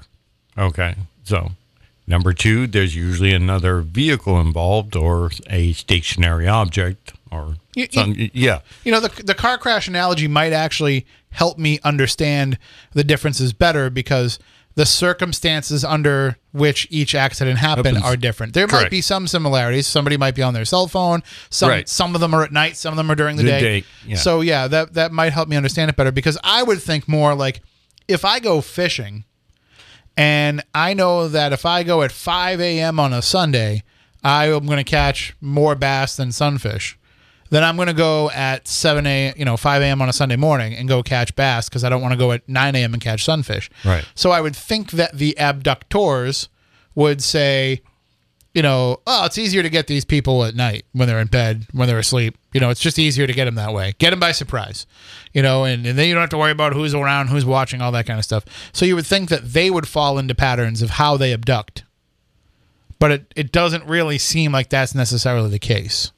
The most common activity that people have reported, uh, at least through being able to do research, and luckily I've worked with the world's best and I've been able to review their files. Most common activity is driving. Which is probably not the time that you want to get taken. Well, but the point being is we do spend as a society a lot of time on the road, going from place to place. Mm-hmm. Gen- well, not now during COVID and stuff, but but you understand what I'm saying. But you would normally be traveling back and forth to work, out to the store, going out and doing things. So, okay, when people are taken, there are even differences in the way that they're taken in terms of some of them are physically removed from the space that they are in, And yep, and some are taken by their consciousness. And and and their physical self may stay behind. So even even there you have differentiation in how it happens. Yes. Now, well, you're saying that with a an interesting twist in your voice. Is that because you do you weight one of those as more credible than the other? Well, to be blunt, yes. Okay, so you think that if somebody, I'm I'm just gonna speculate here, but you think that somebody who is taken via consciousness is probably less likely to be uh, describing an actual experience that happened. I'm not saying lying, but I'm no, just- no, no. Yeah, it's a different form of you know type of abduction compared to the classic term. I would. Uh, I mean, if you disappear, you disappear. You have to have gone somewhere. Right. If you're telling me your conscious went some consciousness went somewhere, I'm going like, well, you dream, you were dreaming. Like that's kind of the way that I would look at it, being skeptical of the situation. Yeah, I, and I would see how that could be viewed that way. I mean, I'm I also have trouble with believing things like remote viewing, even though I know people that do it, and I'm like, yeah, but still, like it's, eh, you know. How much of it is you actually went there, and how much of it is actually like you were able to envision it? That's two different things. Well, people can you know look at it this way: uh, if you are a entity that is made up of energy, and people saying our soul is just energy, and we are actually all energy of a form, just in a particular vibrational rate, and that's a matter of physics. We know that. We know that you know we are technically matter is a form of energy in a particular state. Now, Einstein said mm, energy can be neither created nor destroyed, only changed. It changes from one state to another and one frequency to another.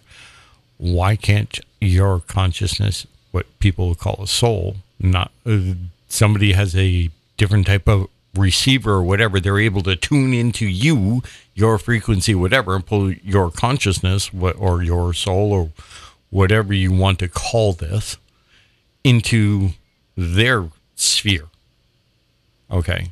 Your physical sphere can still be here, but doesn't mean they you can't get tapped into. I know that the government has the ability to project things into people's heads. If you want, go look it up. Voice of God technology. Yeah, well, it's been around for a while. You know. and and and not only that, but I mean, there's been um, marketing companies that have gotten in trouble for subliminal Yeah. advertising. Yeah, well, that's subliminal. That, but but I'm saying there are ways to use It's- energy to put into somebody's head, and there's no reason why you can't reverse that.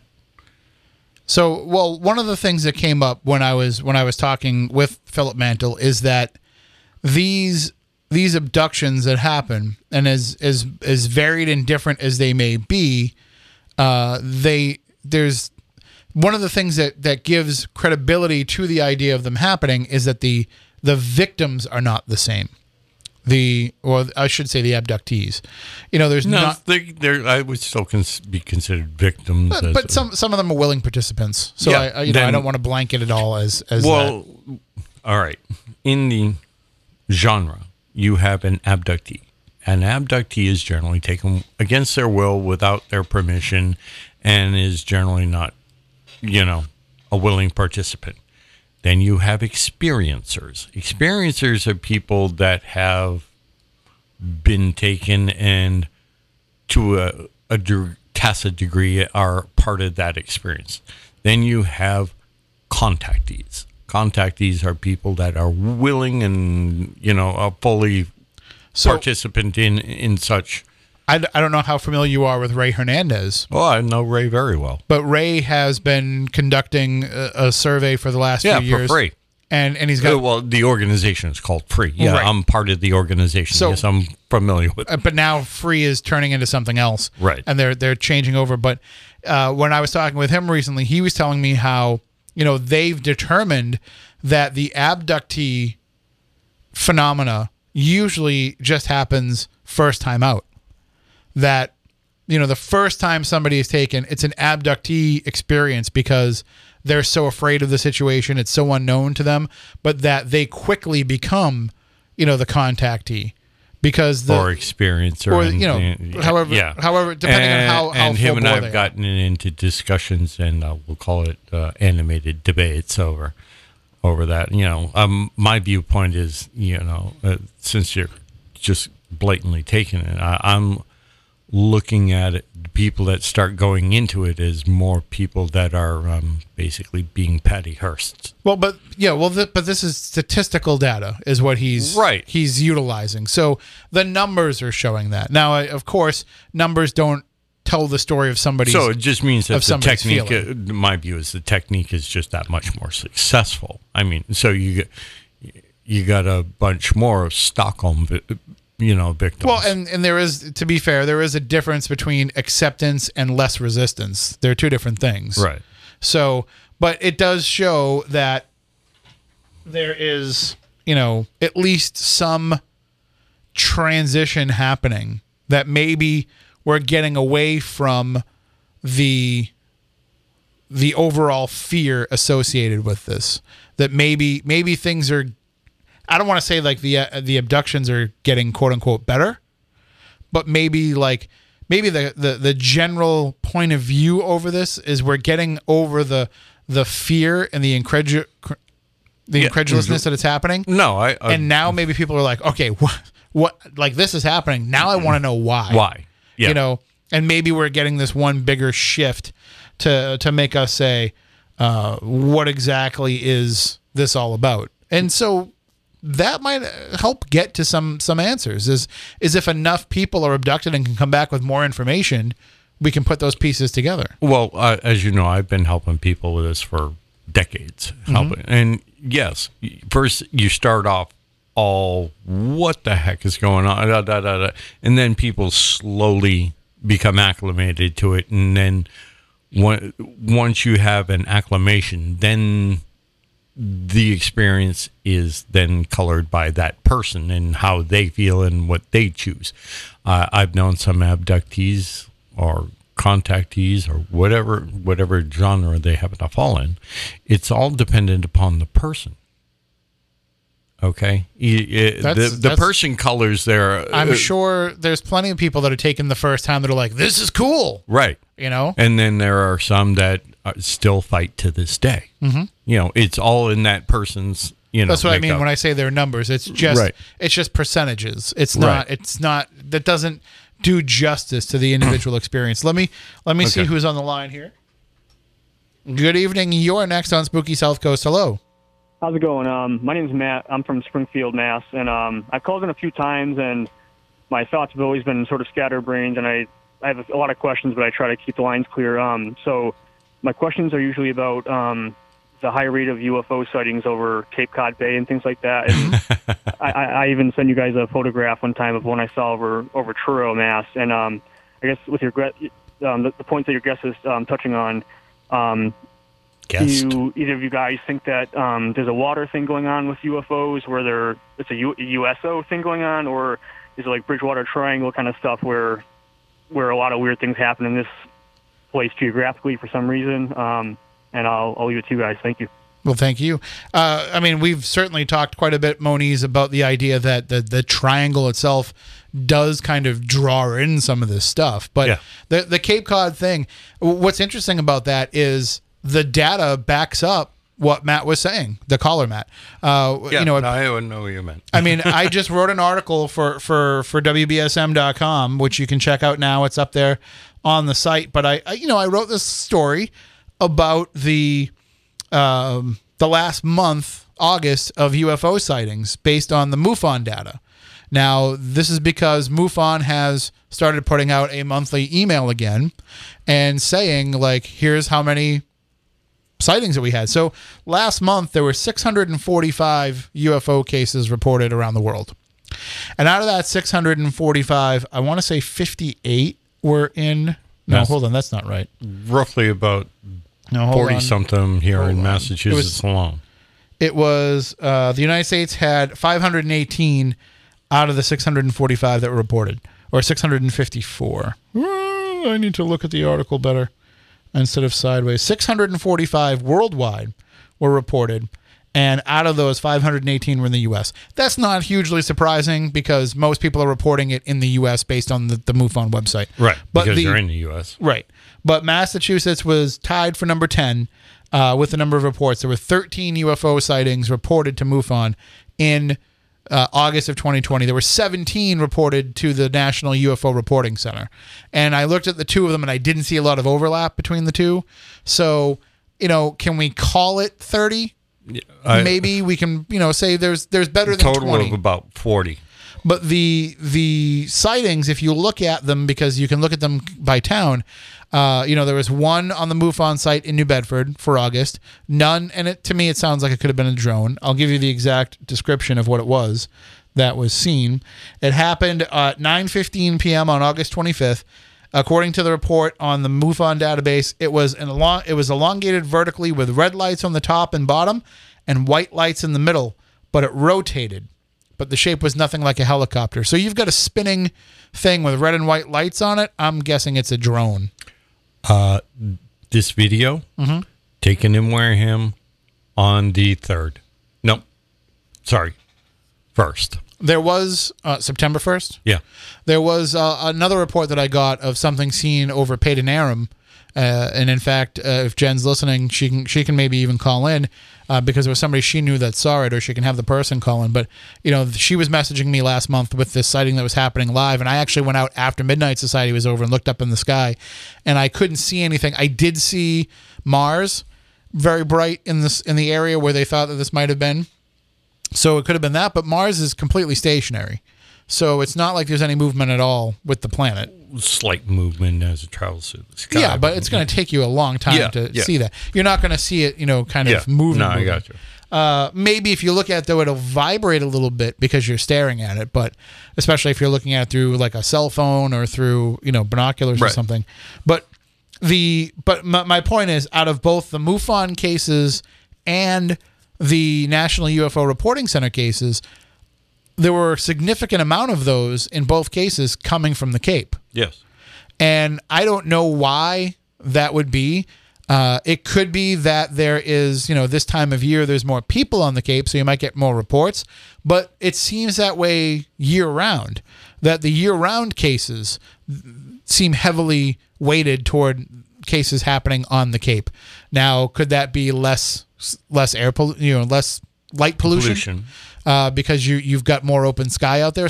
I mean, when I see reports that say Provincetown, Truro, Provincetown, Truro, I'm like, well, of course, because you've got beautiful open sky out there, Right. Where you can see everything. You know, when you're driving to Provincetown and going through, I don't know what it's called, but that area where you're like going through. and- Wellfleet.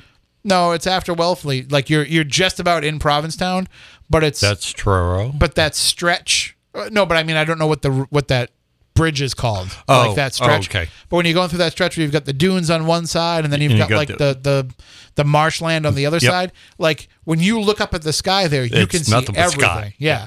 So I mean that's like some Oklahoma stuff right there. Well, it's almost like being out in open ocean because you are actually Mm-hmm. uh, um, it's a land spit out into the middle of the ocean. So I'm not surprised being out there that you would get more ability to, to see these things. Uh, but then again, you know, also when you're out there, I mean, I've flown a few times. I've flown into Boston. I've flown into Providence. I don't think there's a lot of, you know, low flying planes over the Cape that are going into the into Logan. I think they're starting Well, to there's descend more. Hyannis. Hyannis actually But has a I was going to say the other thing is that that the Barnstable Airport has increased in its traffic and the type of craft that it takes in. and now. then you also have Otis Air Force Base there too. The, I mean, the thing with Otis though is, for one thing, stuff is coming in more on this side of the Cape, Right. You know, the side that we're on, and uh, because I lived outside of Otis, like I'm I'm pretty familiar with I grew up outside the gate. Yeah. like what yeah and I, I that's where i lived was right outside of it so you can you can tell that stuff because it's coming low enough that you can look up and see the lights and make out the form Yeah. like even in the dark the the, the logan planes yeah, might you know be a little the higher C-130s or whatever. right and yeah. you, you know when it's one of those anyway yeah. those bad boys are huge but the um the the other part of it too is that i think that you know uh, like i said a lot of the bridgewater triangle stuff i i think you know you're in the logan flight path Yeah. you have a lot of planes that are um, you know what is it called when they're in the holding pattern out there Yeah.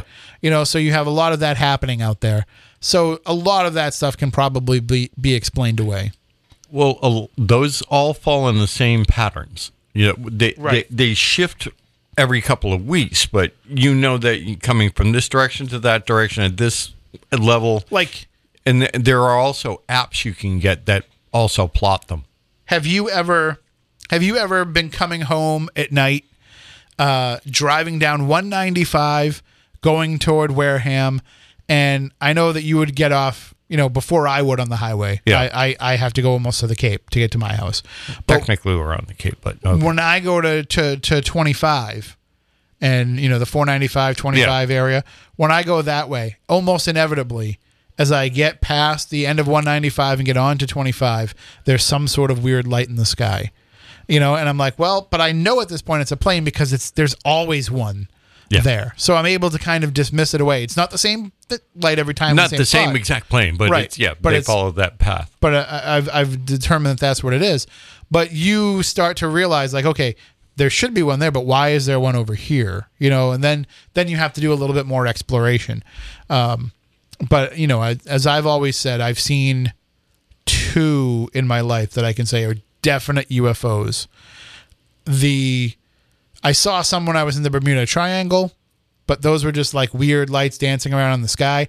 Not ready to say that those were quote unquote UFOs. And I know technically Yeah, they're Paul's unidentified flying lights. objects. Yeah. But I also wonder if there isn't some sort of other like metaphysical thing going on in the in the Bermuda Triangle that's making lights in the sky. You know what I mean? Mm, yeah, there's enough weird stuff happening there that I can't say. I so I know I've told you about the first one that I saw, which was the one that I saw coming back from Lizzie's one night. yep. Did I tell you about the second one that I saw? It was on the Cape. It was last Refresh summer. my memory. So it was last summer. I had to go to my landlord's house. There was a, a problem with my rent check, and I, I was like, "Don't worry, I'll just I'll just go put another rent check in your, you know, someone like the ink on it wouldn't read when they tried to scan it or something." Yeah. So I was like, "Okay, I'm gonna go to your house and I'm just gonna leave one in your mailbox. So I drove to my landlord's house. It's like like 11 o'clock at night, I think. I le- would have been a Friday night, I think. I put the the the check in the mailbox, and I turn around and I'm going down his road, and he lives up on a hill. So I'm going down the hill, and as I come down the hill, at the bottom of the hill is what's it, six A? D- depending upon where you yeah, are, I assume. The one that like Sandy Neck Beach is on. Yes, 6A. this is right Yeah. near Sandy Neck Beach, right near so- the power station. further toward Barnstable. Okay, but Uh, along that route yeah. between right between downtown and Quaker Meeting House Road. Okay. So as I'm I'm coming down, I mean I don't want to say his address, but I'll No, tell you I know what- his exact street. No, I I know the area. Um, so I'm coming down that hill and looking at 6A, I guess 6A. Yeah, 6A. So I'm looking at that, and as I'm coming down, there's what looks like about yay high, and you can't see this on the radio, Yeah. but I'm holding my hands above my head. It looks like a house, uh, a door and a big picture window with a light behind it, illuminating the picture window. And this house is kind of coming down as I'm going down the hill. So my expectation is that there's some sort of weird like lensing reflection effect. Yeah. happening either from a house behind me or a house in front of me. And I look behind me, and there's no house behind me that would be, you know, because it would have to be immediately behind me coming down like that. And I didn't see one. And then, so I'm expecting that when I get to the bottom of the hill, some weird trick of the light with my with my windshield. Is it daytime or nighttime. It's probably about 11, 11.30 at night. So I'm expecting that when I get to the bottom of the hill, there's going to be a house at the bottom of the hill with a front door and a picture window and a light behind it. I'm expecting to see that directly across the street. Now, don't tell me why it would be floating in the air in this reflection and come down to, to ground level when I come down the hill. I could see that happening if I was going up a hill, that it would be like reflecting up and then it would kind of solidify. But it was just, it was very weird when I got to the bottom of the hill. There was- there's no freaking house. there are um, optical effects. I'm trying to think of the name of it, where it, it, it's similar to the mirage effect that you see with heat and, and things like that. And I'm thinking it's probably something like that. yeah, So I and I come down to the bottom of the hill and I know that if I just go to the right a little bit, there's some open marshland. So I'm like, I'm gonna go park over in that marshland and I'm gonna go see if I can look up at the sky and see if there's anything going on. So I go over to the marshland and there's another car pulled over, two people looking up and pointing in the sky. so somebody else saw. Light. And I'm like, what are you looking at? And they're like, we just saw some weird light floating by in the sky. And I said, did it look like a house? Which is a very weird ass question to ask somebody. But I was like, did it look like a house? And they're like, we just saw a light in the sky. So I was like, okay. But my thought was, was this thing appearing to me as, As a a floating house. house? yeah, You know, it's probably not looks like that, but no, it kind of and it, it was very strange and it's to me that's even weirder than the What's one that I weirder is no, you have not told me about that. Uh, well i've talked about it on the show a couple times you just must not have been, Been here, when i talked about it Okay. but it was um, it was very very strange and i became hyper aware of the situation uh, I became hyper aware of because I was listening to a podcast. I was actually listening to Jeff Belanger's podcast, New England Legends, and so I was like, "Wait a minute, is this the episode that I was on?" Yes. You know what time did I? Because I, you Yeah. know, I know what time it is that I pulled in the neighborhood because it's checking your watch to say, "Okay, be quiet. It's eleven thirty, and you know there was no missing time associated with this at all. So I I was able to kind of Yeah. rule that out right away. But I can tell you that I have not gone back to that area since without having some weird feeling. And that whole area, I used to live there. And uh, it- there was something about that town at night that I didn't like. Sandwich? Yes. Yeah, yeah. I mean, the fact that the town shuts down at 5 p.m. doesn't help, but you can go to that town at 9 o'clock at night and just feel like it's 3 in the morning. Like there's no activity, no cars, every business shut down. Uh, there's so you you know the the natural spring. I Yep. always like to go and fill my water there. Yep, I've been going there ever since I was a little kid. But you go there and like you could be there filling up five gallon jugs for 15 minutes and you won't see another car at eight eight thirty at night. Yep. You know, and it's just it's very weird and very creepy. And Well, living, you got the mill there that was built in the 1700s. If you turn around behind you, there's the church that was built in like seven, no, 1670 so there's two churches right there. Well, yeah, the one is like the 1630 church. Yeah. But then there's another one that I think is like 1647. something That's like for that. that's for sale. really? It, I we wrote a story about it on fun107.com. Gazelle wrote a great story with pictures of the inside. It's all been redone and it's a private a- residence. It's a beautiful church. It's you. You should see these photos. It's like two million dollars. Oh, yeah, I'm sure. When, you look at it, I mean, it is amazing. It's it's got like everything you would possibly want inside of it, and it's it's just beautiful. Well, that little area right there is like somebody, you know, stopped time around it. Except Right. for the, uh, you know exactly what I'm talking about. Yeah. If it wasn't for the paved road and the street signs, you know, you turn that into a dirt road. Well, you've you got the would- Hoxie House right there. Yeah. Yeah. Um, you've got the the well the library's right there. Yeah. I can tell you firsthand the library's haunted. Um, and uh, you know, not only from going there as a kid, but also trying to go into the basement, trying to sneak down there one time, and and the the the librarian telling me, "Oh, you don't want to go down there." so there's certainly stuff going on there. The Daniel Webster Inn is right there. Right there. Yeah, Um, that's haunted. So you've got all these places that, that have a history. This is a little bit further past that where I was having this this UFO sighting. But when I lived in when I lived in Forestdale, it wasn't as bad. Again, because then I lived right next to the base. So and I lived next to the base during the Gulf War. So there was activity. I, I, as a young kid, I grew up on Adams Street. I was on Jody Lane. Okay, right down so the road. Yep, I was I was two streets away from the guard desk on, on Snake Pond Road. All right, you know where the um, well, it's actually technically in Sagamore. Uh, the Christmas tree shop is Right.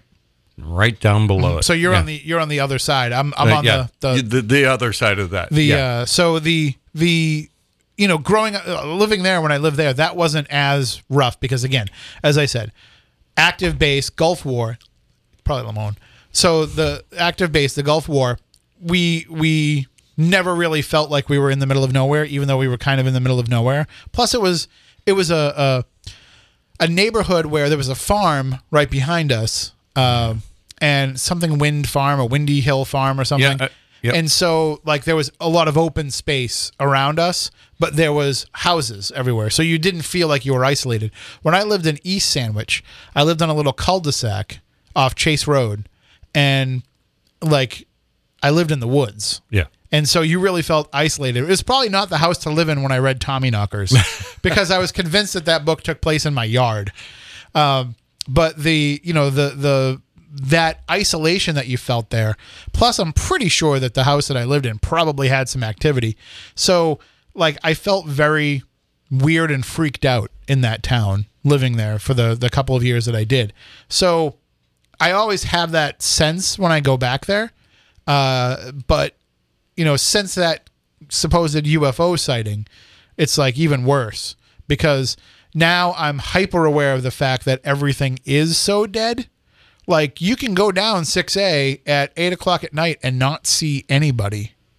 Oh yeah. Like the bars are open, the restaurants are still open, but like there's you know Stop and Shop still open. Well, you you do see traffic, just not a lot. And like I said, we're, when I grew up out there, you know, you talk about an active base. Back when I was growing up, it was the Vietnam War, And there You know, there was no Christmas tree shop then. no, There was no Stop and Shop So- down the street. yeah, yeah, So yeah, it's uh, you know the things that brought people to the to that area of town weren't there. there, no, Uh, the other part of it too is there's I I I, I want I want to say this in a way where it's not insulting to Sandwich, but I think that Sandwich has lost a lot of its history and doesn't care that it has yeah. the I- people of the town. You well, know, a lot of the, the old people that and families that are there are no longer there anymore. I know there's a lot of people that have done a lot of great work of keeping the history alive, but I think that it's a lot of it's been lost. um, and I think that it is fighting back almost to some degree, demanding to be remembered. Yeah. So, and you know, now you've got Heritage Gardens, of course. You know, right right around the corner from there. You know, who knows what's in that place in terms of energy? God, wouldn't you love to get in there and investigate? Uh, there's several places I would love to get into. I might be able to work on Heritage Gardens.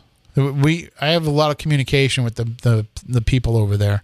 Might be able to get in there and and you know just imagine all the stuff that must be attached to all the cars, Cars and the and- car barn yeah, and yeah. all the military uniforms and the Yeah. little military museum. Oh man, yeah, I'm gonna put that. I haven't been. You mentioned that. I was like, I haven't been there in thirty something years. I'm gonna I'm gonna reach out to them this week. I'm gonna say, can we come by and do a little Yeah. paranormal investigation? I I don't know going when we'll there do as a it based kid. on our schedules, but uh, we'll figure something out. By the way, uh, I just want to let everybody know that um, there's going to be a live paranormal investigation show of Midnight Society coming up September 25th from the Reverend Keith Parsonage in West Bridgewater. So uh, I won't really get out to do a lot of events this fall, but at least I can go out and do some live broadcasts from some of these places. So that should be a fun night.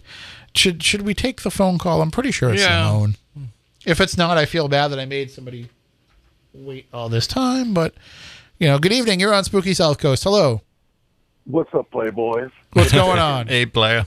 Yeah, just living and loving. So it was 113 degrees today in Vegas. Oh. Yeah, and so you figure it's supposed to get near springtime. I mean, fall, right? Okay, let me tell you what's um, what's on right now. Shine a light, but earlier the kids all right on the TCM. They're doing a lot of uh, the rock new rock concert uh, movies, and tomorrow night uh, the song remains the same at eight o'clock, and then Jimi Hendrix, and then Jimi Hendrix at Monterey Pop Festival. So that'd be eight o'clock your guys' time. You know, for the for the song remains the same. Do you guys remember that that Oh. video, the movie? Hell yeah. Yeah. And so I figured, you know, I try to call you guys early, let you know so you could get on this. But like I said, you know, like I said, I'm like I said, I love music. Like I said, I'm old school. I'm an old fool, and I'm so cool. So I go back like that. Also, one other thing. On the 27th and the 29th and the 1st of October, they're going to have uh, they're having the 40th anniversary uh, showing across country of uh, of uh, uh, Close Encounters of the Third Kind. And 40 so years. that's exactly 40 years. And, and last weekend was a, airplane, 40 years airplane. So Good luck. We're all counting on you. Shirley, but please don't call me Shirley. And so yeah, that, I love that movie. You know, it's, it's always fun. to Over at that. Macho Grande? do you? Oh, I would think so. So Yes. listen, uh, I also like Airplane 2. And my favorite line in Airplane 2 is What, you, from Will Shatner? no when they well they say you put us you put us all in jeopardy. And then they cut away to the Jeopardy board in the plane and it's like, I'll take famous air disasters for a thousand. What is the Mayflower? it's like Oh, oh, that was. But I also like I took a quick pick the fine day to stop sniffing glue. Yep. Yeah, so that's that's a horrible thing. Lam- Lamone, have you ever seen speaking of, of Zucker's film uh, the Zucker films, have you ever seen UHF? Oh, God. Yeah, I have. Yeah, that was that was terrible. What? In, an interesting way. In interesting. It was like I said, like uh, Weird Al. I like Weird Al, so I was already into it. So that was good. Okay. I'm gonna Like, be I'm interviewing his drummer at the end of October on Midnight Society, Bermuda Schwartz. He was one of the Oh, best but- uh, shows we've ever seen. That was a damn good show. And see, that that was good. Did you? So how many times have you seen him? We've seen him I've once. seen him just should- once. Well, sometimes that's all you need. Uh, but I've I've seen him a couple times. But the first time was back in the not early '80s, mid '80s. He came. He was out. Um, I was in Los Angeles, seeing him there. He got a polka room, so that was crazy. But I saw him recently again, so that was kind of neat. He was he was white and nerdy, so that was kind of fun to watch. I think that was, was cool. that was the tour that we saw Yeah. him on. Yeah. Well, you might assume that might have been when he came through the air. Yeah, we should have seen tour. So yeah, that was probably cool. Remember, uh, we, did you we- show Mo- Moniz and I saw him at the uh, with Matt Costa and, and Zeiterion We saw him at the haunted Zeiterion Theater, and we were trying to get the staff to let us go look into some of the areas that were supposedly haunted, and they're like, "What are you talking about? Yeah. There are no ghosts here." Yeah.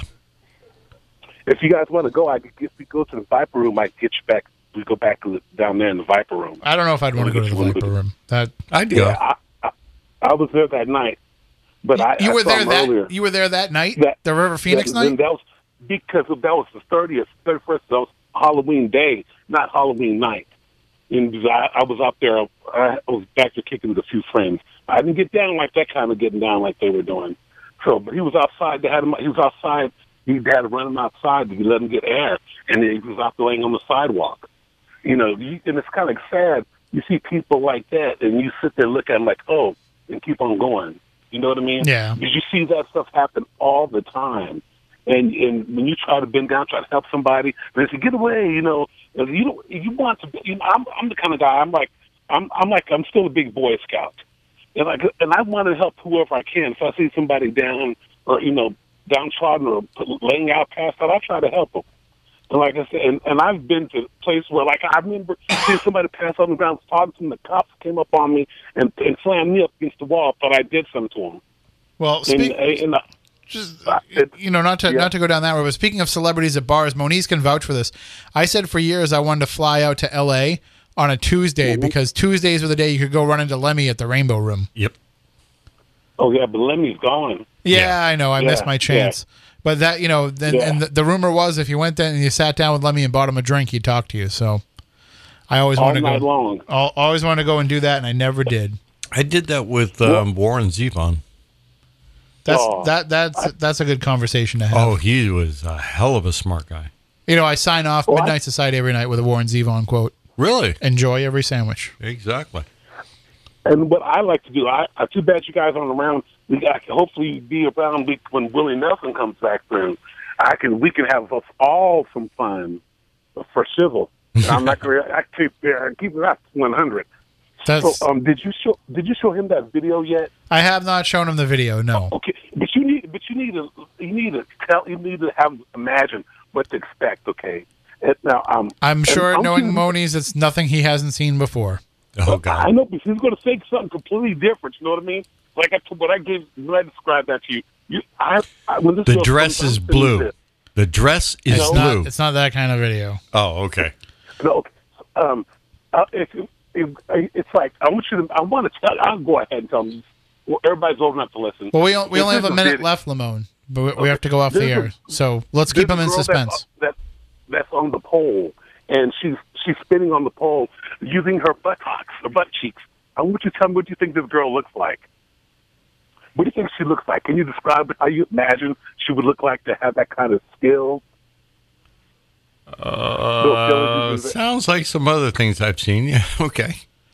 Would you like feel like maybe like Nicki Minaj, big thick, big booty black chick, something like that? You think, But or big, Well- big thick, big booty chick? Period. Right? Uh, no, I've seen some chicks with uh, real Oh, tight. oh, th- well, th- yeah, this is a family show. It's, on, on, it's yeah. 2020. We can't have this conversation on broadcast radio Yeah. anymore. If we Um, can, if we can have this conversation now, it's not. It's like it's the Me Too movement. movement. Right, You and remember him? Yeah, you're, he was. He you're defending my delicate the sensibilities now. All right, we're gonna say Lamone. Lamone, we're gonna say goodnight because we're up against the. Night, we only have, we only have like 40 seconds what- left. Are you going to be on next week? Yes, we will be here. Okay. And I All hope you have him back there. Nice talking to you, play. Or he, uh, it's Later, like he knows Playboy. I'm fading him out, and he just yell. He just talks louder. All right. Climbs higher up on the No, pole. no offense, Lamone, but we are literally uh, 30 seconds to go here before the end of the program. I want to thank everybody for tuning in tonight, whether you were listening here on WBSM or if you were listening on Midnight FM. Thank you for tuning in. If you missed any portion of the show or if you want to check out our archives, you can do so. Just look for Spooky South Coast wherever you get your podcast, and you will find us there. Thank you to uh, everybody that did tune in. Thank you to everybody that was tweeting and emailing in during the show. Stay spooktacular.